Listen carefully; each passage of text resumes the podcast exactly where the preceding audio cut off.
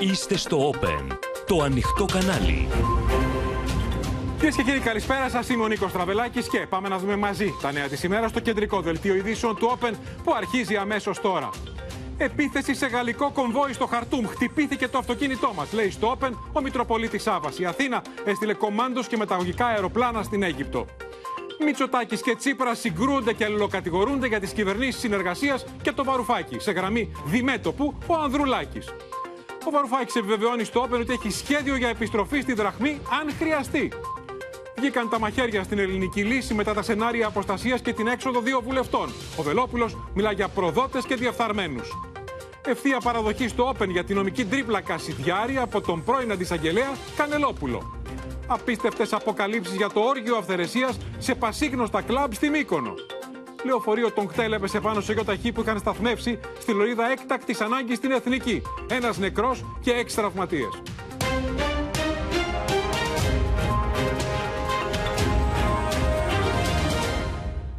Να ξεκινήσουμε κυρίες και κύριοι με το θρίλερ στο φλεγόμενο Σουδάν, που βρίσκεται σε εξέλιξη δραματική επιχείρηση για τον απεγκλωβισμό Ελλήνων από την πρωτεύουσα Χαρτούμεν μέσω βομβαρδισμών και διασταυρούμενων πυρών μεταξύ στρατού και παραστρατιωτικών. Πριν από λίγο έγινε γνωστό ότι σε γαλλικό κομβόι που χτυπήθηκε δεν υπήρχαν Έλληνες, αλλά έπεσε σε διασταυρούμενα πυρά αυτοκίνητο με τον Μητροπολίτη Σάβα και άλλους τέσσερις που επεχείρησαν να βγουν από τη Μητρόπολη του Χαρτούμ. Δεν υπάρχει Έλληνας τραυματίας, μόνο ένας Γάλλος έχει τραυματιστεί. Ο Νίκος Δένδιας ανακοίνωσε ότι με παρέμβαση του Πρωθυπουργού έχουν σταλεί δύο ελληνικά μεταγωγικά και ομάδα κομμάντο στα σύνορα του Σουδάν με την Αίγυπτο. Νωρίτερα, το Όπεν επικοινώνησε και με τον Μητροπολίτη Σάβα και με μία ακόμα γυναίκα που ήταν στο αυτοκίνητο που χτυπήθηκε. Θα δούμε τις μαρτυρίες τους στο ρεπορτάζ και αμέσως μετά όλα τα νεότερα σε ζωντανή σύνδεση με τη Γεωργία Καρατζιώτη. Uh, several French planes landed close to Khartoum and that they tried to evacuate French citizens this morning. But as you said, this uh, French convoy have been attacked. One French citizen uh, was injured after these gunshots. Έχουν περάσει λίγα λεπτά από επίθεση που δέχτηκε από αέρο στο γαλλικό κονβόι που μετέφερε στη γαλλική πρεσβεία ξένους υπηκόους. Ο Μητροπολίτης Νουβίας και παντός ο Τανσάβα, μιλώντας στο Όπεν, αναφέρει ότι το αυτοκίνητο που επέφαινε μαζί με ακόμα τέσσερις Έλληνες ομογενείς και Γάλλους υπηκόους δέχτηκε επίθεση κατά τη διάρκεια της μετακίνησής τους προς τη γαλλική πρεσβεία μεταξύ των περιοχών Μπάρι και Οντουρμάν. Είμαστε σε πολύ δύσκολη στιγμή. Χτυπήθηκε το αυτοκίνητο που μας μετέφερε στην πρεσβεία. Οι μαρτυρίες των ομογενών από τη στιγμή της επίθεσης συγκλονίζουν. Δεν νιώθω καλά. Χτυπούσαν το αυτοκίνητο. Βγήκαμε έξω για να πάμε στην πρεσβεία και φοβόμουν μη πυροβολήσουν και το κεφάλι μου. Μας είπε ο πρέσβης να βγούμε και βγήκαμε με το αυτοκίνητο του Μητροπολίτη που οδηγούσε εκείνος. Χτυπούσαν και μας ζήτησαν να γυρίσουμε πίσω. Μετά την επίθεση, οι Ευρωπαίοι πίκοοι μεταφέρθηκαν σε ασφαλές σημείο μέχρι να δοθεί εντολή για συνέχιση της επιχείρησης εκένωσης. Έως τώρα δεν υπάρχουν πληροφορίες για Έλληνες και Κύπρου τραυματίες. Τα δύο ελληνικά μεταγωγικά αεροσκάφη με δύο ομάδες κομμάντος που θα εγγυηθούν την ασφάλεια της ελληνικής αποστολής απογειώθηκαν το απόγευμα με προορισμό αεροδρόμιο στην Νότια Αίγυπτος, στο οποίο με τη βοήθεια των Γαλλικών και των Αιγυπτιακών αρχών θα μεταφερθούν κατά τμήματα οι Έλληνες και Κύπροι ομογενείς. Κοιτάξτε να δείτε, εγώ βασικά εκενώνουμε, αλλά δεν εκενώνουμε με τους Έλληνες. Εκενώνουμε με κάποιες άλλες ε, εθνικότητες. Είμαστε σε ένα μέρος το οποίο δεν μπορώ να σας πω. Αυτό που μπορώ να σας πω είναι ένα πράγμα, ότι είμαστε σε μια φάση λίγο πριν εκενωθούμε. Σας είπαν πότε θα γίνει αυτό; Όχι, δεν ξέρω. Είστε αρκετοί Δεν Έλληνες ξέρω. εκεί; Ε, ε, Είμαστε, ε, ε, ε, είμαι, είμαι εγώ και ένας άλλος Έλληνας μόνο. Οι υπόλοιποι όλοι είναι ε, ε, άλλης εθνικότητας. Και μας έχουν ζητήσει να μην μιλάμε. Στην επιχείρηση απομάκρυνση Ευρωπαίων υπηκόων ηγείται η Γαλλία, καθώς έχει την πολυπληθέστερη κοινότητα. Ο Νίκος Δένεια επικοινώνησε με τη Γαλλίδα ομολογό του Κατρίν Κολονά για να ενημερωθεί για την κατάσταση ασφαλείας στην περιοχή που βρίσκονται οι Έλληνες και για την επιχείρηση απεγκλωβισμού που βρίσκεται σε εξέλιξη. Λοιπόν, είναι δραματικές εξελίξεις, κυρίες και κύριοι. Πάμε στη Γεωργία Γαρατζιώτη που θα μας δώσει όλες τις νεότερες πληροφορίες. Γεωργία, καταρχήν να ξεκινήσουμε. Είδαμε στο ρεπορτάζ σου την επικοινωνία που είχε το Open και με τον Μητροπολίτη Σάβα, που ήταν εγκλωβισμένος όλες αυτές τις μέρες στη Μητρόπολη του Χαρτούμ, και με την Ελληνίδα την Αλεξάνδρα. Και οι δύο επιβεβαιώνουν ότι χτυπήθηκε το δικό τους αυτοκίνητο. Αυτό που ξεκαθάρισε είναι ότι αυτό το αυτοκίνητο δεν ήταν στο γαλλικό κομβόι, πριν από λίγο έγινε αυτό γνωστό, αλλά χτυπήθηκε το δικό τους αυτοκίνητο την ώρα που πήγαιναν να βγουν από τη Μητρόπολη. Έτσι είναι, Νίκο. Η κατάσταση στην περιοχή είναι πάρα πολύ δύσκολο. Οι άνθρωποι κατάφεραν να επικοινωνήσουν μαζί μας με πάρα πολύ μεγάλη δυσκολία. Πολύ δύσκολο. Και, και αυτά που μπόρεσαν να μας πούν ήταν ότι χτυπήθηκε το αυτοκίνητό τους κατά τη διάρκεια που προσπάθησαν να μεταφερθούν ε, στην γαλλική πρεσβεία. Τώρα ξεκαθαρίστηκε ότι Αυτή δεν είναι μια εικόνα από την εφημερίδα Λιμπερασιόν, Γεωργία Γαρατζιώτη τώρα. Είναι η πρώτη εικόνα από το γαλλικό κομβόι. Να ξαναπούμε ότι σε αυτό το κομβόι δεν υπήρχαν Έλληνες. Ο Μητροπολίτης και άλλοι τέσσερις πήγαν με άλλο αυτοκίνητο να βγουν και εκεί χτυπήθηκαν. Και μάλιστα οι αναφορές κάνουν λόγο όχι μόνο για τα σταυρούμενα πυρά, αλλά και για βομβαρδισμούς εκείνη την ώρα. Ευτυχώς και οι πέντε που ήταν στο αυτοκίνητο το ελληνικό είναι καλά στην υγεία τους. Βέβαια, αυτό που αναφέρουν και ακούσαμε και στο βίντεο είναι ότι αυτή η μετακίνηση που προσπάθησαν να κάνουν ήταν σε συνεργασία με τις διπλωματικές αρχές που, που βρίσκονται στην περιοχή Ακριβώς. και ε, δέχτηκαν επίθεση κατά τη διάρκεια της μετακίνησής τους προς την ε, γαλλική πρεσβεία. Τώρα, σύμφωνα με τις τελευταίες πληροφορίες που έχουμε, προσγειώθηκαν σε αεροδρόμιο στη Νότια Αίγυπτο τα δύο μεταγωγικά αεροσκάφη σε 130 και σε 27 της ελληνικής αποστολής, μαζί με τις δύο ομάδες των Ελλήνων κομμάντο τη Διοίκηση Ειδικού Πολέμου, που θα έχουν ρόλο εγγύηση υποστήριξης, δηλαδή θα αναλάβουν την ασφάλεια των αεροσκαφών στο αεροδρόμιο. Στην αποστολή να πούμε ότι βρίσκεται και ιατρικό προσωπικό, καθώς οι Έλληνες ομογενείς είναι ταλαιπωρημένοι πάρα πολλές ημέρες στην περιοχή, σε μια εμπόλεμη ζώνη α, Νίκο. Και στη συνέχεια, αφού οι Γάλλοι, σε συνεργασία με τους Αιγύπτιους, μεταφέρουν τους Έλληνες στην περιοχή, στον, στο σημείο απομάκρυνσης ουσιαστικά, εκεί που βρίσκεται το αεροδρόμιο που έχουν μετασταθμεύσει τα δύο μεταγωγικά μας αεροσκάφη. Α, στη συνέχεια, αφού βεβαιωθεί ότι η περιοχή είναι καθαρή από οποιαδήποτε απειλή, θα ξεκινήσει και η απογείωση των μεταγωγικών αεροσκαφών το και Γεωργία να το εξηγήσουμε. Ελλάδα. Είναι σε ανοιχτή γραμμή. Ο Νίκος Δένδιας με τη Γαλλίδα ομόλογό του και με τη Γαλλίδα Υπουργό Εξωτερικών, που είναι Ελληνίδα, την ε, κυρία Ζαχαροπούλου, ε, υπάρχει συνεννόηση οι Γάλλοι να πάρουν στο δικό τους κομβόι τους Έλληνες. Γι' αυτό και ξεχωρίζουμε το αυτοκίνητο του Μητροπολίτη. Και ακριβώς γι' αυτό έχουν πάει τα δύο μεταγωγικά και οι κομάντος, ώστε να συμμετάσχουν σε αυτή την ε, γαλλική επιχείρηση, στο τέλος της δηλαδή, και αν χρειαστεί να παρέμβουν και να μεταφέρουν τους Έλληνες απεγκλωβισμένους από, την, ε, ε, από τα σύνορα Σουδάν και Αιγύπτου στην Ελλάδα. Σωστά; Έτσι είναι, Νίκο, είναι μια επιχείρηση που γίνεται συνδυαστικά. Σε αυτή την επιχείρηση ηγείται η Γαλλία, καθώς έχει την Έχει. πολυπληθέστερη κοινότητα στην περιοχή. Είναι περίπου 300 Γάλλοι ομογενείς. Α, και μαζί φυσικά με τους Γάλλους ομογενείς θα προσθεθούν και οι Έλληνες και οι Κύπροι, οι οποίοι θα μεταφερθούν, όπως είπαμε, στο αεροδρόμιο που βρίσκονται τα μεταγωγικά αεροσκάφη για να τους παραλάβουν και να, του, και να επιστρέψουν στη συνέχεια στην Ελλάδα. Και νωρίτερα υπήρχε σύγχυση όταν έγινε γνωστό, μεταδόθηκε από τα μεγαλύτερα μέσα ενημέρωσης σε όλο τον κόσμο, ότι χτυπήθηκε το γαλλικό κομβόι. Ακριβώς επειδή υπήρχαν πληροφορίες ότι οι Γάλλοι συντονίζουν την, ε, α, τον απεγκλωβισμό και των Ελλήνων. Υπήρξε ανησυχία μήπως υπάρχουν και Έλληνες. Δεν υπήρχαν Έλληνες. Ένας Γάλλος στρατιωτικός έχει τραυματιστεί. Βρήκαν, ε, όπως μεταδίδουν τα γαλλικά μέσα ενημέρωσης, καταφύγιο σε ένα υπόστεγο του αεροδρομίου στο Χαρτούν του Χαρτούμ και εκεί προσέφεραν τις πρώτες βοήθειες στο Γάλλο στρατιωτικό που τραυματίστηκε και έχει πληροφορίες για τους πρώτους Γάλλους που απεγκλωβίστηκαν σόι από αυτό το κομβόι. Έτσι Είναι Νίκο. 100. Ναι, είναι 100. Σύμφωνα με πρώτες πληροφορίες από γαλλικά πρακτορία ειδήσεων, έχει ξεκινήσει η μεταφορά τους προς το Τζιμπουτί. Το Τζιμπουτί προσγειώθηκε το πρώτο αεροπλάνο. Ακριβώς προσγειώθηκε το πρώτο μεταγωγικό αεροσκάφος και, στη- και θα συνεχιστεί από εκεί η επιχείρηση απομάκρυνσης της πρώτης ομάδας των Γάλλων υπηκών. Μάλιστα. Γιατί να τονίσουμε ότι είναι μια επιχείρηση η οποία γίνεται κατά τμήματα. Η μεταφορά των ανθρώπων γίνεται κατά τμήματα και γι' αυτό το πρωί υπήρξε έτσι και αυτή η αναστάτωση, καθώ- καθώς δεν γνωρίζαμε από την αρχή Μάλιστα. στο, γαλλικό, στο πρώτο γαλλικό κονβόι ποιοι ακριβώς ήταν μέσα. Τώρα μιλούμε για ένα θέμα που είναι στην κορυφή της επικαιρότητα σε όλο τον κόσμο, διότι είναι σε ταυτόχρονη εξέλιξη επιχειρήσεις απεγκλωβισμού ε, υπηκόων Αμερικανών, ευρωπαϊκών χωρών, από τις χώρες του τρίτου κόσμου, ε, από παντού, από ένα Σουδάν, ε, όπου οι νεκροί πια είναι εκατοντάδες και ε, οι τραυματίες χιλιάδες. Να σε ευχαριστήσουμε, Γεωργία Γαρατζιώτη, για οτιδήποτε νεότερο το παρακολουθεί, κυρίες και κύριοι. Η Γεωργία Γαρατζιώτη και από το Υπουργείο Άμυνας και από το Υπουργείο Εξωτερικών θα μας ενημερώσει. Και πάμε να δούμε το ρεπορτάζ για τις πολεμικές επιχειρήσεις απεγκλωβισμού των Αμερικανών διπλωματών και υπηκών ευρωπαϊκών χωρών. Εκρήξεις, πυροβολισμοί και μάχες μένονται στο Χαρτούμ. Οι εχθροπραξίες πλέον συνεχίζονται για δεύτερη εβδομάδα και ο Αμερικανός πρόεδρος Biden έδωσε εντολή εκένωσης της Αμερικανικής πρεσβείας στην πρωτεύουσα του Σουδάν. there's no secure airfield to land. And the US said that they sent in um, a, a special operations team using Chinook helicopters. 100 κομάντο συμμετείχαν στην επιχείρηση απεγκλωβισμού των Αμερικανών διπλωματών και των οικογενειών τους από το Χαρτούμ.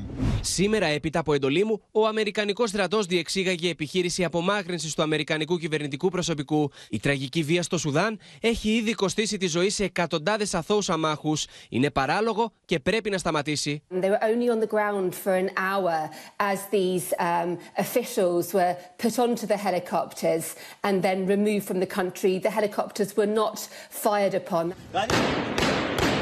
Η Βρετανία ήδη απεγκλώβησε το προσωπικό από την πρεσβεία της. Όμως η αυτοκινητοπομπή της Γαλλίας για την απομάκρυνση των πολιτών και των διπλωματών της από το Σουδάν δέχτηκε πειρά, με αποτέλεσμα να τραυματιστεί ένας Γάλλος, όπως ισχυρίζονται οι αντιμαχόμενες πλευρές. The Rapid Support Forces and the Sudanese army both exchange accusations of firing at each other uh, as the French embassy tried to evacuate their personnel from the capital.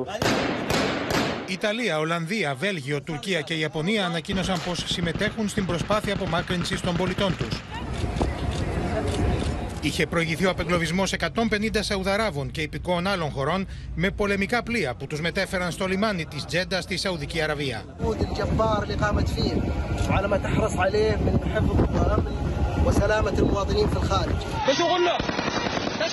Η τριήμερη εκεχηρία ανάμεσα στις ένοπλες δυνάμεις και τους παραστρατιωτικούς έχει πέσει στο κενό.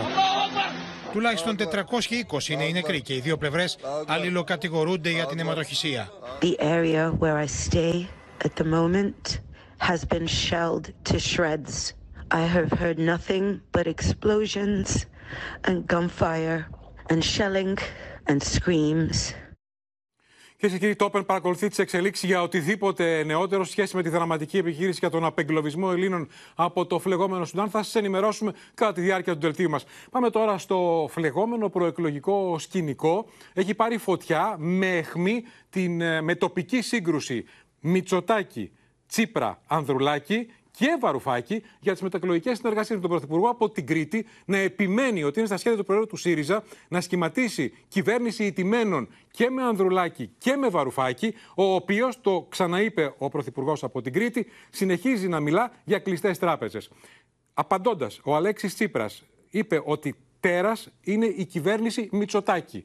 Ο Νίκος Ανδρουλάκης έστρεψε πάλι τα πειρά του και κατά Μητσοτάκη και κατά Τσίπρα, ενώ ο κ. Βαρουφάκης, ο Γιάννης Βαρουφάκης, μιλώντας στο Open εδώ το πρωί, επιβεβαίωσε ότι όντως το κόμμα του έχει σχέδιο, αν χρειαστεί, για να κλείσουν οι τράπεζες.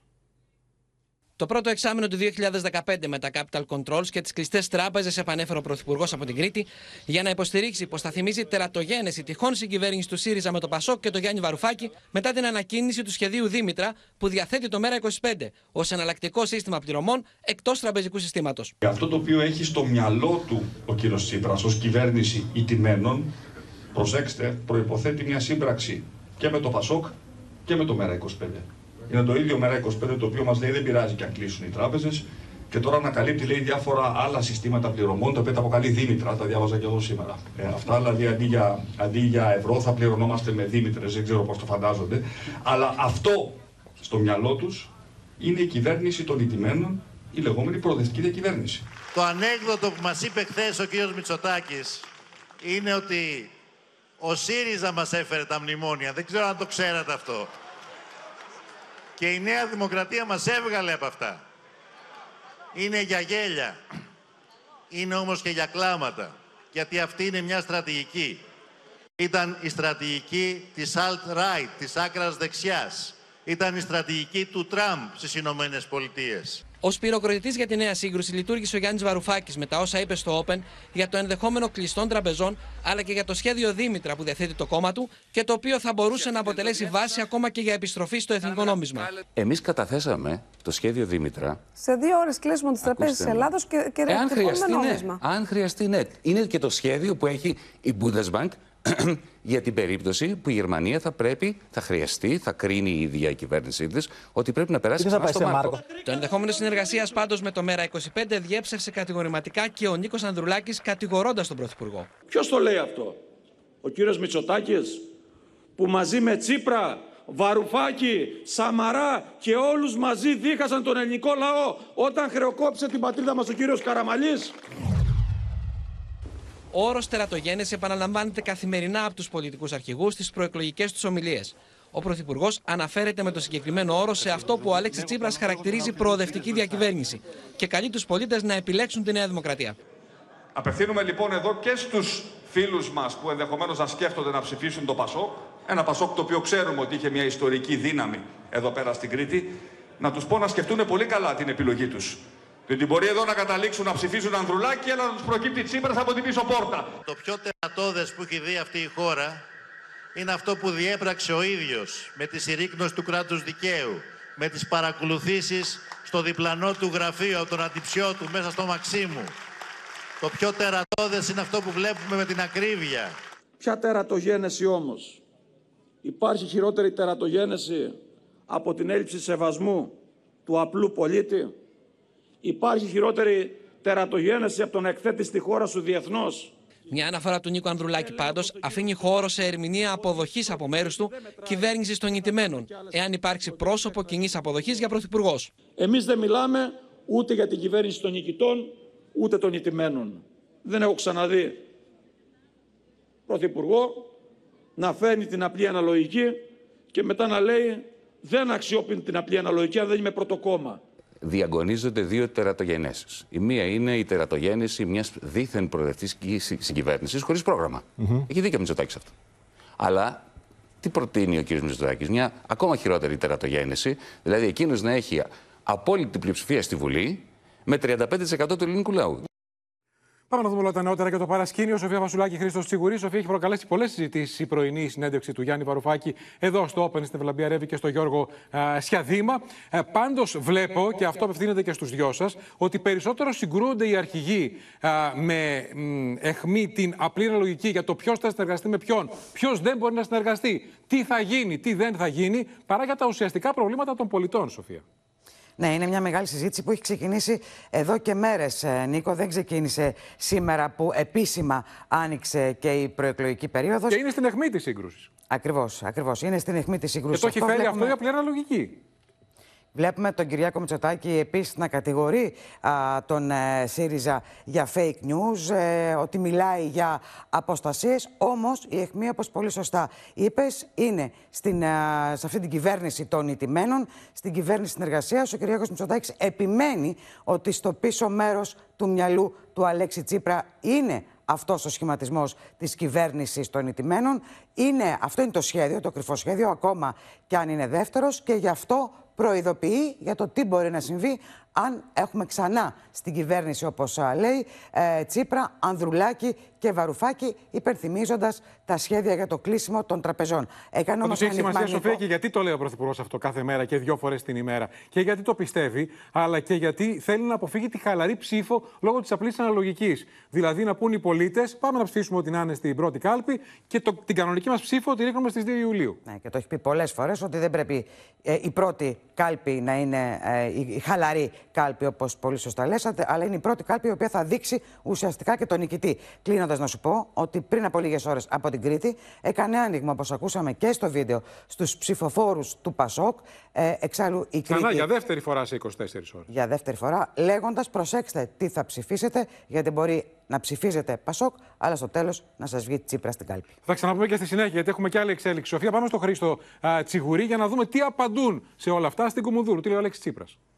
Νομίζω, Νίκο, ότι είναι προφανές πως βρισκόμαστε μπροστά σε μια εικόνα όπου το κάθε κομματικό επιτελείο ακολουθεί μια στρατηγική, μια τακτική για τον πρώτο γύρο. Δυστυχώς όμως όλα δείχνουν ότι το πιθανότερο ενδεχόμενο είναι ο δεύτερος γύρος. Σε αυτή τη φάση ο Αλέξης Τσίπρας επιλέγει να υιοθετεί πολύ υψηλούς τόνους στην κριτική του για τον Πρωθυπουργό και επιμένει να απλώνει το χέρι τόσο στο Πασόκ όσο και στα κόμματα που βρίσκονται αριστερά, θα έλεγε κανείς, του ΣΥΡΙΖΑ ε, και να μην χρησιμοποιεί οξύς τόνους ακριβώς γιατί θέλει να αφήσει το ενδεχόμενο, να είναι ανοιχτό το ενδεχόμενο μιας προοδευτικής ε, διακυβέρνησης. Είναι, σαφ, είναι σαφές, νομίζω, ότι στην κριτική του για το Πασόκ ε, εμφανίζεται να κρατά πολύ ήπιους τόνους ο κύριος Τσίπρας και να αναγνωρίζει ότι είναι λογικό εν ώψη μιας εκλογικής αναμέτρησης όπου τουλάχιστον αυτός και το κίνημα αλλαγής αναζητούν ψήφους από την ίδια δεξαμενή, το Πασόκ να κρατά μια διακριτή γραμμή. Θεωρεί ότι αν οι νέοι πάνε και ψηφίσουν σε αυτές τις εκλογές και αν υπάρχει υψηλή συμμετοχή, ιδιαίτερα εκείνων που έχουν δυσαρεστηθεί από τον τρόπο που είδαμε να λειτουργεί το κράτος στην περίπτωση των τεμπών από το όσα έγιναν με τις υποκλοπές, ότι έχει πολύ καλές πιθανότητες ε, να είναι πρώτο κόμμα ο ΣΥΡΙΖΑ σε αυτές τις εκλογές και με νέους όρους να συζητήσει πια με το κίνημα αλλαγής. Ζητούμενο βέβαια είναι πάντα τα κουκιά. Να βγαίνουν οι αριθμοί. Λοιπόν, Κάτι που στην άνω παρούσα τελεία. φάση φαντάζει δύσκολο. Άνω τέλεια Χρήστο, γιατί έχουμε εξέλιξη. Μένουμε λοιπόν στο θέμα των α, συγκρούσεων των προεκλογικών. Είναι σε όλα τα επίπεδα, δεν είναι μόνο για τις μεταεκλογικές συνεργασίες. Όπως θα δούμε, άναψε φωτιέ ο Πρωθυπουργός και με την αναφορά του από την Κρήτη στο χθεσινό σποτάκι του ΣΥΡΙΖΑ. Μιλά για γκρίζα καμπάνια, για fake news, με τον Αλέξη Τσίπρα να ζητεί debate ενώπιο ενωπίο με τον Κυριάκο Μητσοτάκη. Έχουμε εξέλιξη. Αυτό πάμε να δούμε το ρεπορτάζ αμέσως μετά τα νεότερα. και θα ήθελα να ανακαλέσετε αμέσως. Είναι ντροπή. Εντάξει, νομίζω ότι τα καλύψαμε όλα.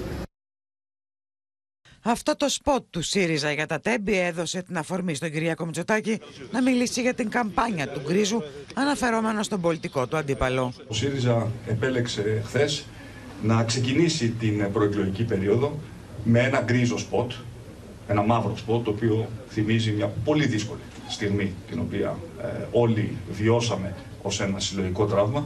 Εμείς λοιπόν δεν έχουμε καμία διάθεση να τον ακολουθήσουμε σε μια καμπάνια γκρίζου. Έλα να συζητήσουμε ανοιχτά, δημόσια, σε ένα τηλεοπτικό σταθμό, να ακούσει ο ελληνικός λαός τα επιχειρήματα, τις θέσεις μας, το πρόγραμμά μας.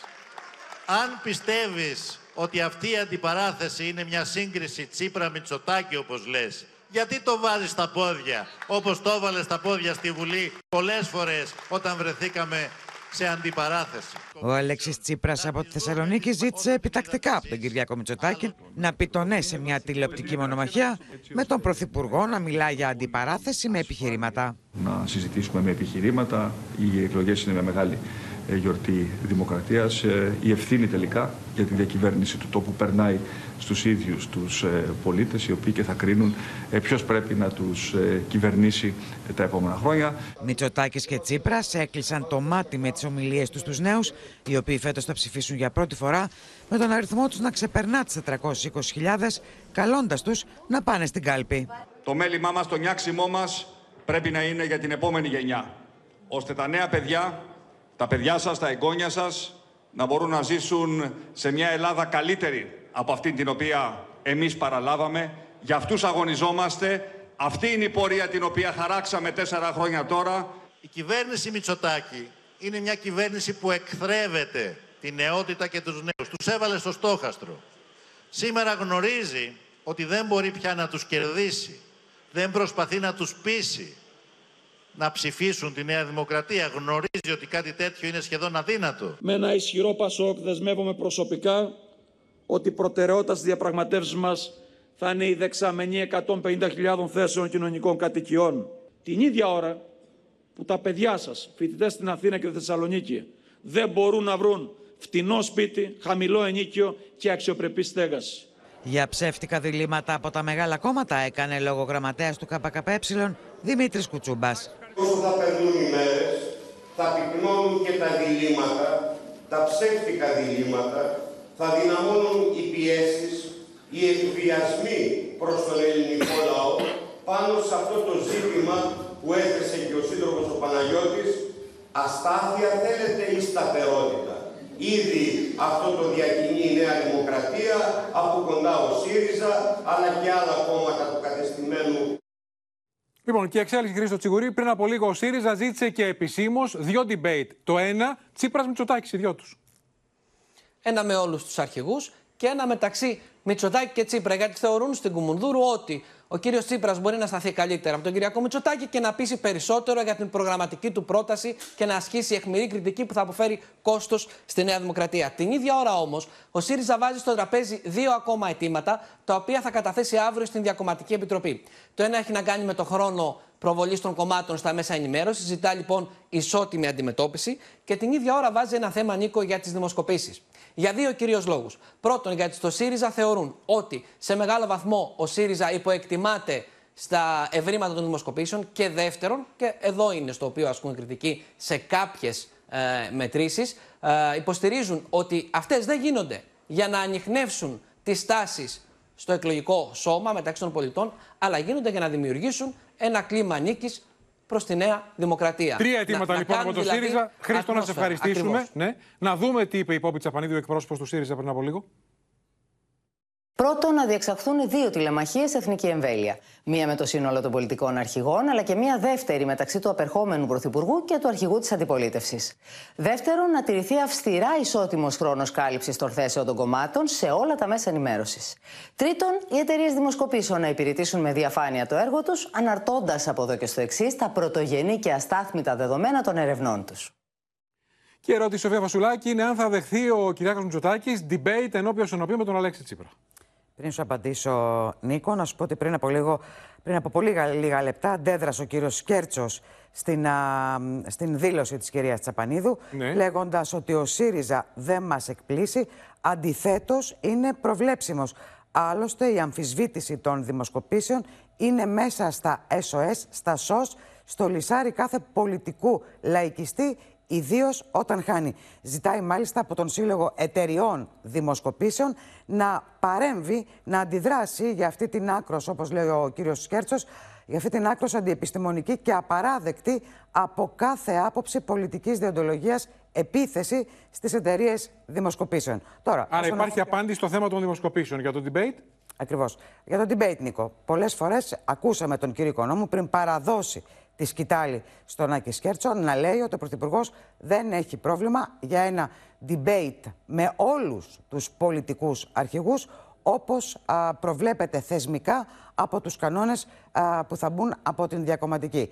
Όσον αφορά το τέτα τέτ, σε επίμονα ερωτήματα που είχαν γίνει στον κυβερνητικό εκπρόσωπο, είχε απαντήσει ότι έχουν γίνει πολλά debate, πολλά τέτα τέτ των δύο ανδρών στη Βουλή, πάνω από 85, όπου ο καθένας κρίθηκε. Μένει να δούμε αν τελικά θα γίνει δεκτό και ένα τηλεοπτικό debate των δύο. Άρα περιμένουμε. Πάντως, από όσα λες και από όσα βλέπω και εγώ, α, δύσκολα α, η, μ, ο Πρωθυπουργός θα επιμείνει, νομίζω, στη θέση για ένα debate με όλους τους αρχηγούς, όπως έχει γίνει και στις τελευταίες εκλογές. Να σε ευχαριστήσουμε, Σοφία Φασουλάκη. Μένουμε στο πολιτικό σκηνικό για να δούμε τα νεότερα από τη θύελα που έχει ξεσπάσει στο κόμμα του Κυριάκου Βελόπουλου.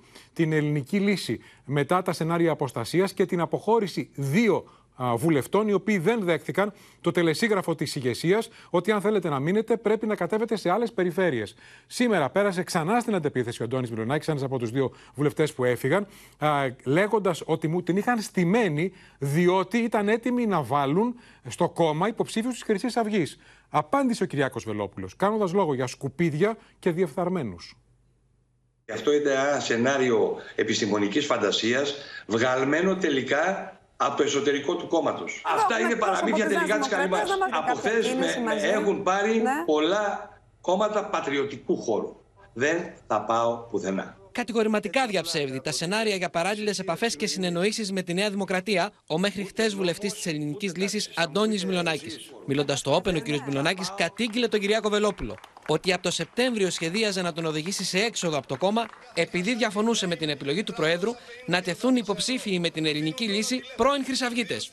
Πότε είναι αυτή η φασαρία, Σεπτέμβριο όταν εγώ άκουσα ότι θα κατέβει με την ελληνική λύση υποψήφιος άνθρωπος ο οποίος ήταν το δεξί χέρι του Μιχαλολιάκου και είχε κατέβει στις εκλογές με τη Χρυσή Αυγή και είχε βγει επιλαχών. Έφτασα μέχρι το σημείο να παραιτηθώ τότε και να ανεξαρτοποιηθώ εκείνη την ημέρα. Κατάλαβε λοιπόν ο πρόεδρος ότι και μου διαβεβαίωσε ότι δεν θα έκατε. Τώρα λοιπόν βλέπω τα σενάρια αυτά επαληθεύονται. Σε αυτή την εκδοχή απάντησε με σκληρούς χαρακτηρισμούς και υπόνοιες για διαφθορά ο Κυριάκος Βελόπουλος. Προτιμούμε να αποχωρήσουμε από την πολιτική παρά να προδώσουμε τους ψηφοφόρους, κάνοντας ανίερε συμμαχίες με διεφθαρμένους, πολιτικά σκουπίδια και ψεύτες για μία καρέκλα. Καμία σκιά στην ελληνική λύση. Μόνοι θα πάμε μέχρι τέλους. Οι αποχωρήσεις δύο βουλευτών και οι κλειδονισμοί στην ελληνική λύση έρχονται 30 ημέρες πριν τις εκλογές. Και ενώ ο Κυριάκος Βελόπουλος είχε αφήσει υπόνοιες για προσέγγιση βουλευτών του από τη Νέα Δημοκρατία. Για τις καταγγελίες Βελόπουλου αντάλλαξαν πειρά Μητσοτάκη και Τσίπρας, όταν ο πρόεδρος του ΣΥΡΙΖΑ έκανε λόγο για αποστασίες.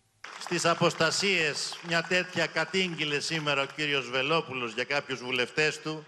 Στις αποστασίες η οικογένεια Μητσοτάκη γνωρίζει το know-how, ξέρει πώς ακριβώς γίνονται. Θα δούμε πολλά, θα τα κάνουν όλα, θα τα δώσουν όλα. Δεν θα αποτρέψουν όμως το μοιραίο. Άκουσα χθες τον κύριο Τσίπρα να στρώνει το χαλί για την επερχόμενη εκλογική του ήττα. Να λέει μην πιστεύετε τις δημοσκοπήσεις, μην πιστεύετε τα μέσα, δρομολογούν σχέδια, δεν ξέρω κι εγώ, αποστασίας, αποσταθεροποίησης. Του απαντώ, τίποτα από όλα αυτά δεν ισχύει. Η βροντερή φωνή του ελληνικού λαού θα στείλει ξανά το ΣΥΡΙΖΑ εκεί που του αξίζει στην αντιπολίτευση. Τώρα πάμε να δούμε τις εξελίξεις σε σχέση με τον Χρυσαυγίτη, τον έγκλειστο Χρυσαυγίτη Ηλία Κασιδιάρη. Καθώς ο πρώην εισαγγελέας του Αριουπάγου Αναστάσου Κανελόπουλος μίλησε σήμερα το πρωί στο Open και επιβεβαίωσε ότι η αίτηση που κατέθεσε για να κατέβει τελικά στις εκλογές με το κόμμα που είχε ιδρύσει, το ΕΑΝ, πριν αναδειχθεί επικεφαλής του κόμματος Κασιδιάρη, των Ελλήνων δηλαδή, ουσιαστικά αποτελεί τρίπλα για να αποφύγει τον μπλόκο του Άριου Πάγου και να πάρει το πράσινο φως για τη συμμετοχή τους στις εκλογές. Ο κ. Κανελόπουλο επέμεινε ότι δεν θα είναι ο Κασιδιάρης στο κόμμα του, ότι δεν έχει επαφή μαζί του. Ωστόσο, σε ερωτήσεις και του Γιώργου Σέντιμα και της Ευλαμπίας Ρεύη, είπε ότι ο Κασιδιάρης πια και οι Έλληνες δεν έχουν σχέση με τη Χρυσή Αυγή. Και με βάση το τεκμήριο της αθωότητας δεν υπάρχει αμετάκλητη καταδίκη του για εγκληματική οργάνωση. Με ό,τι αυτό συνεπάγεται. Βήμα-βήμα περιγράφει στο Όπεν ο πρώην αντισαγγελέα του Αρίου Πάγου και πρόεδρος του κόμματος ΕΑΝ το σχέδιο Κασιδιάρη για να αποφύγει το μπλόκο του Αρίου Πάγου. Σχέδιο που μπήκε σε εφαρμογή αφού, όπως λέει, ήταν σίγουρος ότι λόγω της νέας τροπολογίας το κόμμα του Ηλία Κασιδιάρη, όπου ο ίδιος είχε την Προεδρία, θα προσέκρουε σε τείχο. Επειδή διαπιστώσαμε ότι εξελίσσεται σχέδιο συνωμοτικό, στο οποίο συμμετείχαν πρώτης γραμμής κυβερνητικά στελέχη, με σκοπό την εκτόπιση από τις εκλογές του κόμματος αυτού, περιμέναμε να δούμε πώς θα εξελιχθεί το σχέδιο. Πρώτο βήμα στο σχέδιο ήταν η παρέτηση του Αναστάσιου Κανελόπουλου από την Προεδρία του κόμματος Κασιδιάρη Έλληνες και η κάθοδός του στις εκλογές με το δικό του κόμμα, το ΕΑΝ. Δεύτερο βήμα, να μην είναι ο Κασιδιάρης υποψήφιος. Εγώ, επειδή είχα πρόσφατες συνομιλίες με τα στελέχη ναι. τα οποία τώρα διοικούν το, το κόμμα, μου έχουν πει ότι η απόφαση του κυρίου Κασιδιάρη είναι να μην είναι υποψήφιος. Ούτε αυτό ούτε το κόμμα του. Το μεγάλο ερώτημα είναι εάν ο Άριος Πάγος κρίνει με τα νέα δεδομένα ότι ο Κασιδιάρης συνδέεται με το κόμμα ΕΑΝ και είναι ο πραγματικός αρχηγός πίσω από το νέο εκλογικό εγχείρημα. Ο Άριος Πάγος, το ανώτατο δικαστήριο της χώρας, καλείται να αποφασίσει. Θα αποφασίσει με κριτήρια τυπικά ή με κριτήρια ουσιαστικά. Εκεί είναι το κρίσιμο ερώτημα. Ο πρώην αντισαγγελέα του Αρίου Πάγου διέψευσε τα σενάρια που ήθελα να έχει συνεργασία με το κόμμα Εμφιετζόγλου Πογδάνου, ενώ επιχείρησε να σβήσει το ποινικό παρελθόν για το οποίο καταδικάστηκε ο Χρυσαυγίτη Κασιδιάρης. Υπάρχει ένα τεκμήριο αθωότητο το οποίο οφείλεται να σέβεται. Μέχρι εκδόσεως αμετακλήτου καταδικαστικής αποφάσεως, ο κατηγορούμενος είναι αθώος. Η αντιμετώπιση Κασιδιάρη και η τροπολογία που ψηφίστηκε συνεχίζει να προκαλεί σύγκρουση μεταξύ κυβέρνησης και αντιπολίτευσης. Έπρεπε να ψηφίσει αυτό και να αφήσουμε τώρα τη δικαιοσύνη να κάνει τη δουλειά της. Αυτή τη στιγμή όλο το πολιτικό σύστημα είναι όμοιροι της άκρας δεξιάς. Δεν ξέρουμε αν θα έχουμε μια επτακομματική, πεντακομματική βουλή. Βλέπουμε τι δημοσκοπήσεις. Να μας πει ο κύριος Τσίπρας γιατί δεν ψήφισε τον νόμο που εμποδίζει τη συμμετοχή της Χρυσή Αυγής. Αλλά να πει και ο κύριος Μητσοτάκης γιατί τον νόμο αυτόν δεν μας είπε να συνεννοηθούμε για να γίνει από την πρώτη στιγμή καταδίκης των εγκληματιών. Δεν μπορείς να σώσεις τη δημοκρατία από κάποιον που θέλει να την ακροτηριάσει, όπως ο Κασιδιάρης, ακροτηριάζοντας την εσύ μέσα από τροπολογίες. Το πιθανότερο αύριο ο Ηλίας Κασιδιάρης να ανακοινώσει την απόφασή του για το τι τελικά θα κάνει στις εκλογές.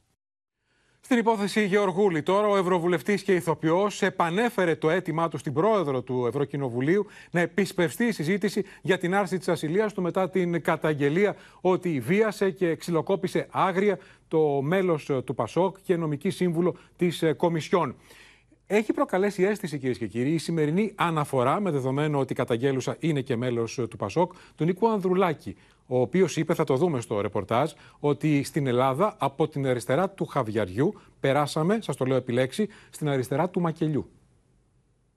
Στα χιδέα σχόλια στελεχών του ΣΥΡΙΖΑ κατά της καταγγέλουσας βιασμό από τον Αλέξη Γεωργούλη, αναφέρθηκε από τα τρίκαλα ο πρόεδρος του Πασόκ Νίκος Ανδρουλάκης, εξαπολύοντας φοδρή πολιτική επίθεση κατά του Αλέξη Τσίπρα. Χιλιάδες λογαριασμοί που πίνουν νερό στο όνομά σου και στελέχη όπως κάποιος εδώ στη Θεσσαλία να προσπαθούν να απαξιώσουν μια γυναίκα που είχε το θάρρος να καταγγείλει μια κακοποίηση.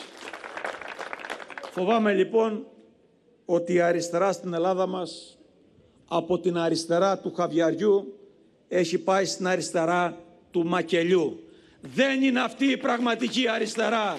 Ο Αλέξης Γεωργούλης προετοιμάζει την υπερασπιστική του γραμμή και ζητά την επίσπευση των διαδικασιών για την άρση της ασυλίας τους, στέλνοντας και δεύτερο αίτημα προς την πρόεδρο της Ευρωβουλής. Την ώρα που επιμένουν οι πληροφορίες για δύο ακόμη καταγγελίες. Οι φήμες που υπήρχαν γύρω από τον κύριο Γεωργούλη είχαν να κάνουν με καταγγελίες που μπορεί να είχαν κάνει με άτομα από το γραφείο τους σχετικά με τη συμπεριφορά τους στο γραφείο. Αυτό μπορεί να είναι σεξουαλική παρενόχληση, μπορεί να είναι ψυχολογική βία. Ε, πραγματικά υπήρχαν αυτές οι φήμες για εργασιακή παρενόχληση, για κακή εργοδοσία, αν θέλετε, τις οποίες και ερεύνησε ο κ. Παπαδημούλης και δεν προέκυψε κάτι από αυτές. Το να γίνει τη διαρροή ονομάτων καταγγελουσών θυμάτων, ε, κάθε άλλο παρά ενθαρρύνει τα θύματα στο να καταγγέλουν τέτοιες ε, συμπεριφορές. Η στενή του φίλη Μαρία Σολομού μίλησε για την καταγγελία σε βάρος του Αλέξη Γεωργούλη, λέγοντας ότι είναι πολύ δύσκολο να το πιστέψει. Αν να είναι δεδομένος αυτό. Μία περίπτωση ναι. ο Αλέξης να εμπλέκεται, όντως να έχει κάνει αυτά τα πράγματα. Εγώ, εγώ πρώτη θα τον κρεμάσω, εγώ. Εγώ. Δεν το δέχομαι ο φίλος μου. Δεν μπορεί ένας άνθρωπος που είναι έτσι στη ζωή μου και του έχω και τέτοια εμπιστοσύνη. Η άρση της ασυλία του Αλέξη Γεωργούλη είναι μια χρονοβόρα διαδικασία. Στις 8 Μαου αναμένει να οριστεί εισηγητής στην Επιτροπή Νομικών Υποθέσεων, ενώ θα ακολουθήσει συνεδρία της Επιτροπής και κλεισμένων των θυρών. Το θέμα της άρσης της ασυλίας αναμένεται να φτάσει στην Ολομέλεια του Ευρωκοινοβουλίου τον Ιούνιο ή ακόμη και τον Ιούλιο. Άγνωστο παραμένει πότε η υπόθεση θα φτάσει στα βελγικά δικαστήρια. Πάμε τώρα κυρίες και κύριοι στην ε, τραγωδία στην Εθνική Οδό στο ύψος του Πλαταμόνα όταν λεωφορείο των κτέλ έπεσε πάνω σε δύο αυτοκίνητα που ήταν σταματημένα χωρίς φώτα, όπως λέει ο οδηγός που συνελήφθη, στη λωρίδα έκτακτης ανάγκης. Ένας 19χρονο σκοτώθηκε. Έξι τραυματίστηκαν, οι τρεις σοβαρά. Πάμε να δούμε τα ρεπορτάζ αμέσως μετά όλα τα νεότερα σε ζωντανή σύνδεση για την πορεία των τραυματιών. Κάποιοι δίνουν μάχη να κρατηθούν στη ζωή. Το λεωφορείο του κτέλ Θεσσαλονίκης που εκτελούσε δρομολόγιο προς Αθήνα με 75 επιβάτες είναι ακινητοποιημένο αμέσως μετά τη σύγκρουση με δύο υγοταχεί στη λωρίδα εκτάκτου ανάγκης στην Εθνική Οδό στο ύψος του Πλαταμόνα. Με τραγικό απολογισμό, έναν νεκρό και έξι τραυματίες. Ήταν λίγο τραγικά τα πράγματα. Ο κόσμος φώναζε, έκλαιγε μέσα στη νύχτα. Κάποιοι μπορεί να κοιμόταν και να μην κατάλαβαν και πολλά πράγματα από ό,τι έγινε. Επιβάτες σοκαρισμένοι στέκονται δίπλα στο λεωφορείο με τις βαλίτσες τους και νιώθουν τυχεροί που δεν τραυματίστηκαν. Δεν συνέβη όμως το ίδιο και με εκείνους οι οποίοι επέβαιναν στα δύο γιοταχή. Αμέσως μετά το τούνελ του Πλαταμόνα, το λεωφορείο του κτέλ συγκρούστηκε με τα δύο οχήματα τα οποία ήταν σταθμευμένα σε αυτό το σημείο στη λωρίδα εκτάκτου ανάγκης. Σύμφωνα με πληροφορίες του Open, στα πρώτα του λόγια, ο οδηγός του λεωφορείου υποστήριξε ότι τα αυτοκίνητα δεν είχαν φώτα και το ένα από τα δύο ήταν και μέσα στη δεξιά λωρίδα κυκλοφορίας. Ήταν δύο αυτοκίνητα με σβηστά τα φώτα στην άκρη του δρόμου. Τους είδα τελευταία στιγμή και δεν μπόρεσα να τους αποφύγω. Από ό,τι μου είπε, δεν ήταν ακριβώς λέει στη Λέα, ήταν και μέσα στη μία τη λωρίδα. Δηλαδή, καταλάμβαναν και η λωρίδα τη δεξιά που κινούνται τα μεγάλα τα οχήματα. Οι τέσσερις επιβάτες του ασημείου αυτοκινήτου τραυματίζονται σοβαρά. Ανάμεσά τους και ένας 19χρονο βαρύτερα από όλους. Λίγο αργότερα αφήνει την τελευταία του πνοή. Ο 19χρονο ήταν συνεπιβάτης στο όχημα που χτυπήθηκε πρώτα από το λεωφορείο και λίγες ώρες αργότερα υπέκυψε στα τραύματά του. Στο δεύτερο όχημα που χτυπήθηκε επέβαιναν ένα 44χρονο, μια 42χρονη και μια 8χρονη. Σύμφωνα με πληροφορίες, πριν τα γεωταχή δεν βρέθηκε κάποια σήμανση ή προειδοποιητικό τρίγωνο. Επίσης, ερευνάται η θέση τους μέσα στη Λέα. Η σφοδρότητα της σύγκρουσης αποτυπώνεται στην εικόνα του παρμπρίζ του λεωφορείου, ενώ ζημιές προκλήθηκαν και στη δεξιά πλευρά του οχήματος, στα σημεία όπου συγκρούστηκε με τα δύο γιοταχή. Ο οδηγός του λεωφορείου συνελήφθηκε και αφέθηκε ελεύθερος με προφορική εντολή του εισαγγελέα. Την προανάκριση για την τραγωδία διενεργεί το τμήμα τροχέας αυτοκινητοδρόμων Παθέπη Ιερίας. Απίστευτη τραγωδία. Αναστασία Αργυριάδου θα μας δώσει τα νεότερα για την μάχη που δίνουν οι τραυματίες για να κρατηθούν στη ζωή, Αναστασία. Νίκο, πραγματικά δίνουν τη μεγαλύτερη μάχη της ζωής τους δύο από του τραυματίες που μεταφέρθηκαν και νοσηλεύονται στο νοσοκομείο Παπαγεωργίου. Πρόκειται για έναν 23χρονο και έναν 28χρονο, οι οποίοι αρχικά μεταφέρθηκαν στο νοσοκομείο της Κατερίνης και από εκεί η διακομιδή τους έγινε στο νοσοκομείο Παπαγεωργίου. Υποβλήθηκαν σε νευροχειρουργικές επεμβάσεις. Μάλιστα, ο 23χρονο η κατάστασή του είναι πιο κρίσιμη, αφού συγχρόνως έχει υποβληθεί και σε ορθοπαιδική επέμβαση. Δίνουν μάχη για τη ζωή και τα επόμενα 24 ώρα, όπως μας είπαν και οι θεράποντες γιατροί, είναι πάρα πολύ κρίσιμα. Τώρα, ακόμα σοβαρά τραυματισμένος νοσηλεύεται σε μεθ ιδιωτικής κλινικής στη Λάρισα, αφού δεν βρέθηκε ελεύθερη κλίνη σε νοσοκομείο δημόσιο. Ε, σε καλύτερη κατάσταση, πιο τυχεροί επιβάτες του δεύτερου, του μπλε οχήματος ε, ε, του τροχαίου. Πρόκειται ε, για έναν άνδρα 44 ετών και μια γυναίκα, οι οποίοι ήδη πήραν εξητήριο, ενώ ένα 8χρονο κοριτσάκι παραμένει νοσηλευόμενο για προληπτικούς λόγους για να υποβληθεί σε κάποιες ιατρικές εξετάσεις. Αυτό που έχει σοκάρει είναι ο τρόπος. Ναι, είναι ναι. απίστευτο το πώς έγινε, ότι είχαν σταματήσει, όπως λέει ο οδηγός του κτέλ, χωρίς φώτα στη λωρίδα έκτακτης ανάγκης τα δύο αυτοκίνητα. Και το κτέλ, λέει, ο οδηγός δεν έτρεχε, πήγαινε με 60-65 χιλιόμετρα. Απίστευτο, τι να πει κανείς. Να σε ευχαριστήσουμε, Αναστασία Ριγκιάδου. Να ευχηθούμε. Δεν μπορούσε να αντιδράσει στο σημείο που ναι, ήταν. Να ευχηθούμε να κερδίσουν τη μάχη για τη ζωή οι δύο τραυματίες από αυτή την τραγωδία που εκτελήθηκε στην ε, Εθνική Οδό στο ύψος του Πλαταμόνα. Πάμε στη Μύκονο τώρα, ε, κυρίες και κύριοι. Πάμε να δούμε τις απίστευτες αποκαλύψεις, τα απίστευτα στοιχεία που έρχονται στο φως μετά την δημοσιοποίηση πρώτον του προστίμου των 33 εκατομμυρίων ευρώ, δεν έχει προηγούμενο, σε κλαμπ στον Πάνορμο, πασίγνωστο κλαμπ, που είχε κλείσει όλη την παραλία και όπως θα δούμε στο ρεπορτάζ του Γιάννη Ρίγου, ξέρετε πόσο ήταν οι αυθαιρεσίες; 40.000 τετραγωνικά. 40.000 αυθαίρετα χτισμένα τετραγωνικά πάνω σε παραλία στη Μύκονο. Στην άλλη περίπτωση, στην Ψαρού, εδώ υπάρχει τελεσίγραφος, το πιο γνωστό ίσω κλαμπ στην Ελλάδα. Έχτιζε 520 αυθαίρετα τετραγωνικά πάνω στο κύμα. Ε, εκεί υπάρχει τελεσίγραφο, είσαι 10 μέρες τον κρεμίζετε, εσεί τον κρεμίζουμε. Και ξέρετε ποια ήταν η δικαιολογία; Κάναμε επέκταση, είπαν από το κλαμπ, ενός κτίσματος που υπήρχε από το 2011. Αυτό είναι το βασίλειο της αυθαιρεσίας στον Πάνορμο. Η εικόνα με τον παράνομα χτισμένο φράκτη στην παραλία του νησιού έκανε τους επιθεωρητές να επιβάλλουν πρόστιμο 33 εκατομμύρια ευρώ σε πασίγνωστο κλαπ της Μικόνου. Το κλιμάκιο κατέγραψε συνολικά 33 παράνομες κατασκευές από αυθαίρετα κτίρια έως και φράκτε που φτάνουν τα 40.000 τετραγωνικά μέτρα. Μεταξύ των οποίων ήταν κλειστοί χώροι σχεδόν 3.000 τετραγωνικών μέτρων, βοηθητικοί χώροι πάνω από 2.200 τετραγωνικά, ενώ οι αυθαίρετοι χώροι στάθμευσης στρωμένοι με τσιμέντο ξεπερνούσαν τα 21.000 τετραγωνικά μέτρα. Ήρθαν ανεξέλεγκτα οικονομικά συμφέροντα τα τελευταία 8-10 χρόνια στο νησί, τα οποία με την ανοχή, κατά τη γνώμη μου, της Δημοτικής Αρχής ε, λειτουργήσαν πολύ επιθετικά με αποτέλεσμα να παραβιάζεται η πολεοδομική νομοθεσία. Αφορμή για όλα αυτά τα οποία συμβαίνουν σήμερα απετέλεσε ο ξυλοδαρμός του αρχαιολόγου με αποτέλεσμα να μπαίνουν τσουχτερά πρόστιμα. Χαρακτηριστική είναι η φωτογραφία στα αριστερά, η οποία δείχνει με πράσινο χρώμα την έκταση του χώρου που νοικιάζει νόμιμα η επιχείρηση στην παραλία του Πανόρμου. Στα δεξιά όμως βλέπουμε την πραγματική έκταση που καταλάμβανε παράνομα το χλιδάτο beach bar το περασμένο καλοκαίρι. Πρέπει το νησί να μαζευτεί.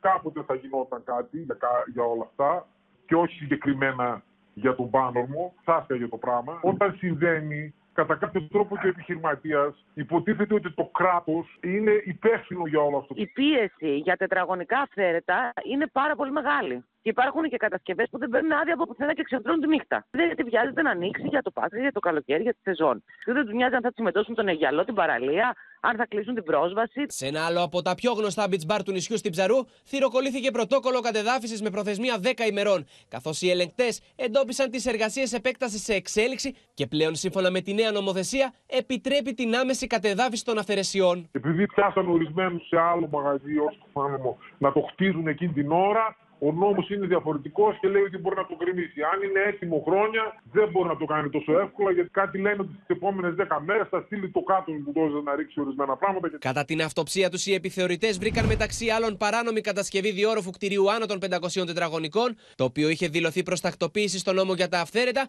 δηλαδή ότι χτίστηκε πριν το 2011, ενώ όπως διαπίστωσαν οι ελεγκτές, δεν είχε ολοκληρωθεί η κατασκευή του. Ο εισαγγελέας ζητάει να πάμε να κάνουμε αυτοψία για να δούμε τα αυθαίρετα και στην πόρτα υπάρχουν μπράβοι, οι οποίοι είναι και λένε δεν προχωράτε. Επιχειρηματίες του νησιού που ζουν μόνιμα στη Μύκονο υποστηρίζουν ότι πολλοί από αυτούς κάνουν τα στραβά μάτια για τις αυτερεσίε, καθώς δέχονται απειλές ακόμα και για την ίδια τους τη ζωή. Να ξαναπώ πιο σωστά αυτό που έχει συμβεί στην Ψαρού με το πασίγνωστο κλαμπ. Το συγκεκριμένο κτίριο που χτίζονται αυθαίρετα 520 τετραγωνικά πάνω στο κύμα είχε δηλωθεί προς τακτοποίηση στο νόμο για τα αυθαίρετα ως δηλωθέν πριν από το 2011.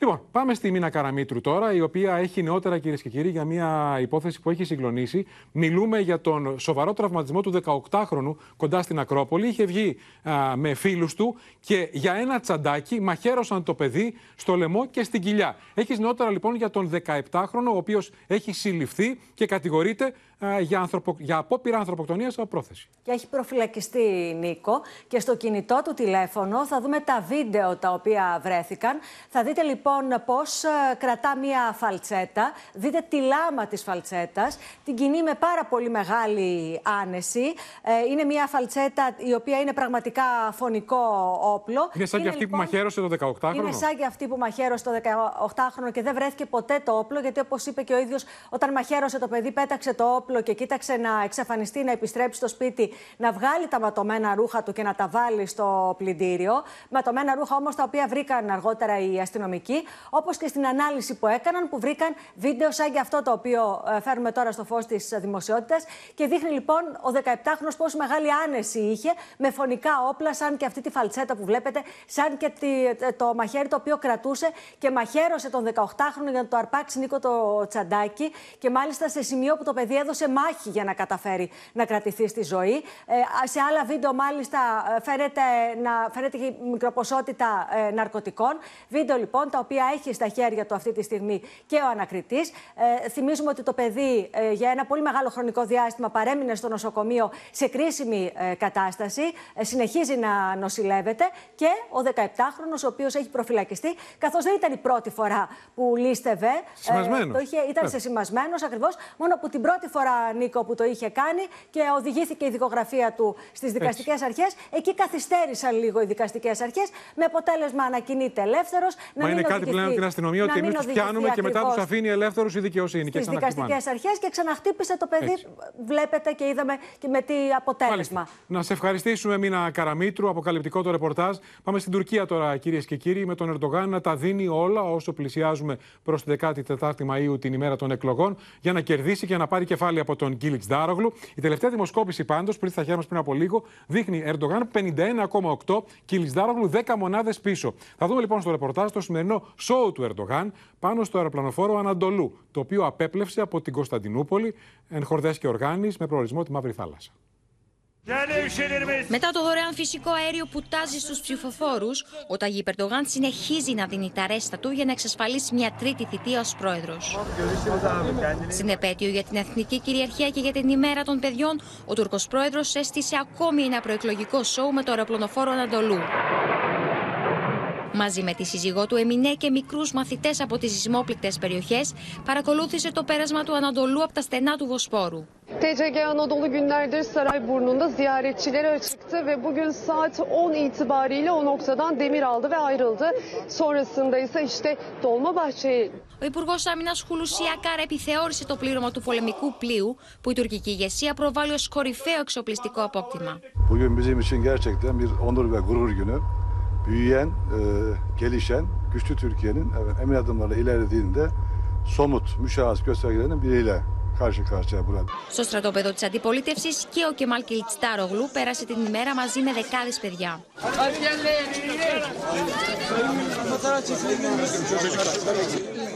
Μαζί με τους γονείς τους πολιόρκησαν τον υποψήφιο της συμμαχίας των ΕΞ για την Προεδρία για μία φωτογραφία.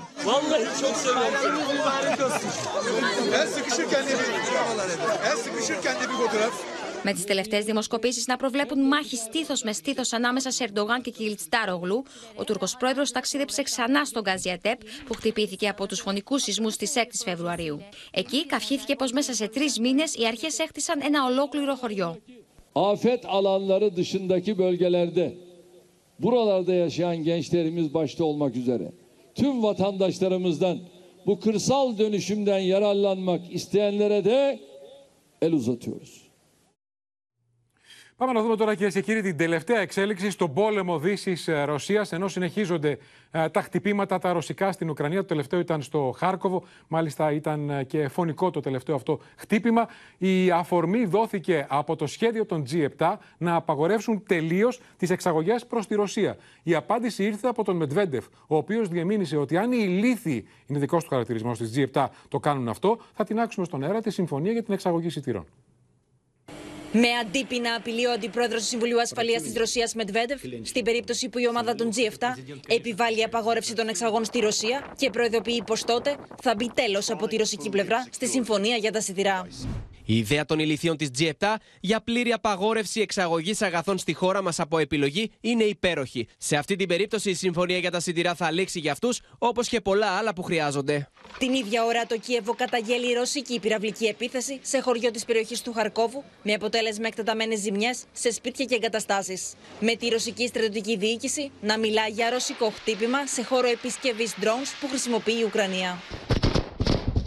Με τι σφοδρέ μάχε στα ανατολικά τη Ουκρανία να συνεχίζονται, το Υπουργείο Άμυνα τη Ρωσία ανακοινώνει ότι τα στρατεύματα θέτουν υπό τον ελεγχό του περισσότερου οικισμού στην περιοχή του Μπαχμούτ. На Донецком направлении штурмовыми отрядами в течение прошедших суток освобождены три квартала в западной части города Артемовск. Σε μέσα κοινωνικής δικτύωσης κυκλοφορεί πως ο επικεφαλής της ομάδας Βάγνερ Πριγκόζιν αναφέρει πως ο γιος του εκπροσώπου του Κρεμλίνου, Δημήτρη Πεσκόφ Νικολάη, υπηρέτησε στο πυροβολικό της ομάδας του στην Ουκρανία. Μάλιστα, ο ίδιος ο 33χρονο Νικολάη δηλώνει σε ρωσική εφημερίδα.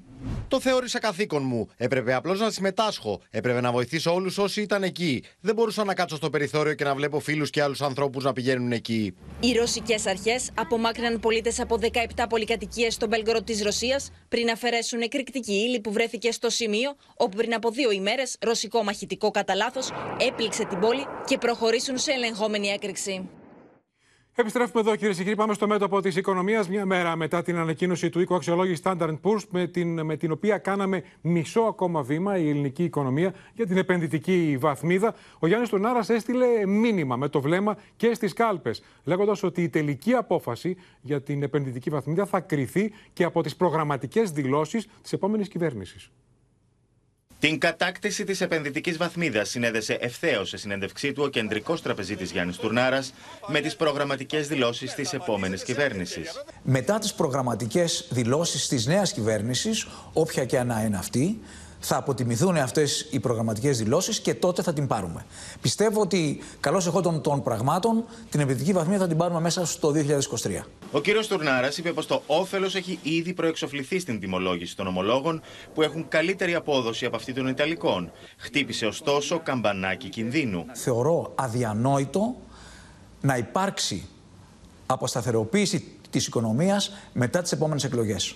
Ό,τι αποτέλεσμα και αν έχουν αυτές. Το θεωρώ αδιανόητο και το επαναλαμβάνω με βάση την πρόοδο που έχουμε μέχρι τώρα, η οποία πρόοδος έχει στηριχθεί σε πολύ μεγάλες θυσίες του ελληνικού λαού. Η κατάκτηση της επενδυτικής βαθμίδας θα ανοίξει το δρόμο για ευκολότερο και φθηνότερο δανεισμό σε κράτος, επιχειρήσεις και νοικοκυριά, ενώ θα τοποθετήσει την Ελλάδα στον παγκόσμιο επενδυτικό χάρτη. Από τη στιγμή που πάρουμε την επενδυτική βαθμίδα, αυτομάτως μπαίνουμε στο ραντάρ των πολύ μεγάλων και σταθερών κεφαλαίων που αναζητούν ασφαλείς τίτλους και έτσι αυτομάτως μπορούμε να έχουμε μια μεγάλη πηγή φθηνού και σταθερού κεφαλαίου.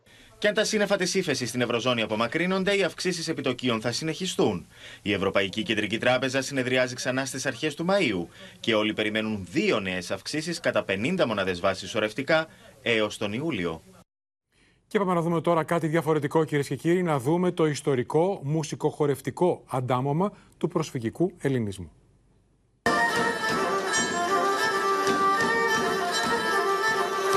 Ομάδα χορευτών του Πόντου προκαλεί ρηγή συγκίνησης, παρουσιάζοντας τον πυρήχιο επί σκηνής και ξεσηκώνει το κοινό.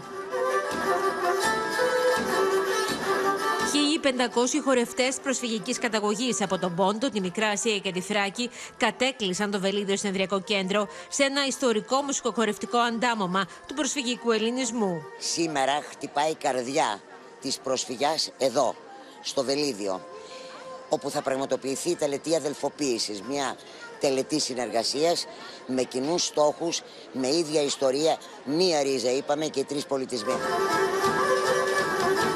Με τον πιο ηχηρό τρόπο έστειλαν μήνυμα ενότητας και συνεργασίας. Χαρακτηρίζω τη σημερινή ημέρα ως ιστορική. Βασισμένη πολύ πάνω στο ισχύσεν τη ενώση, οι διοικήσεις των τριών ομοσπονδιών ξεκινήσαμε έναν αγώνα εδώ και αρκετό καιρό και σήμερα επισημοποιούμε την συνεργασία μας. Είναι μια καινούργια σελίδα για τον προσφυγικό ελληνισμό. Ε, ενωμένοι πάντα έχουμε αποδείξει οι Έλληνες ότι μπορούμε να κατορθώσουμε πάρα πολλά. Η Πανελλήνια Ομοσπονδία Ποντιακών Σωματείων με την Ομοσπονδία Προσφυγικών Σωματείων Ελλάδος και την Πανελλήνια Ομοσπονδία Ανθρακικών Σωματείων υπέγραψαν χθες βράδυ το Σύμφωνο Συνεργασίας και Αδελφοποίησης με στόχο να ενώσουν τις δυνάμεις τους προκειμένου να επιτευχθεί ο υπέρτατος σκοπός όλων. Η διεκδίκηση της διεθνούς αναγνώρισης των γενοκτονιών που υπέστη ο ελληνισμός. Είμαστε και θα συνεχίσουμε να είμαστε δίπλα σας σε αυτό το σπουδαίο αγώνα που κάνετε.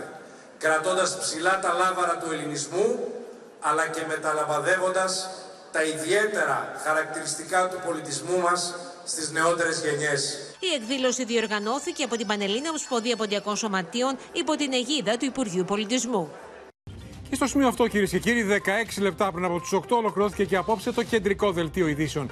Μείνετε στο Open. Αμέσως τώρα ακολουθεί η ξένη ταινία Η εκδίκηση της Ξανθιάς στις 10. Η ζωντανή αθλητική εκπομπή Total Football. Μην τη χάσετε με όλη την καυτή αθλητική επικαιρότητα της βραδιάς. Από όλους εμάς, καλό σας βράδυ και καλή εβδομάδα.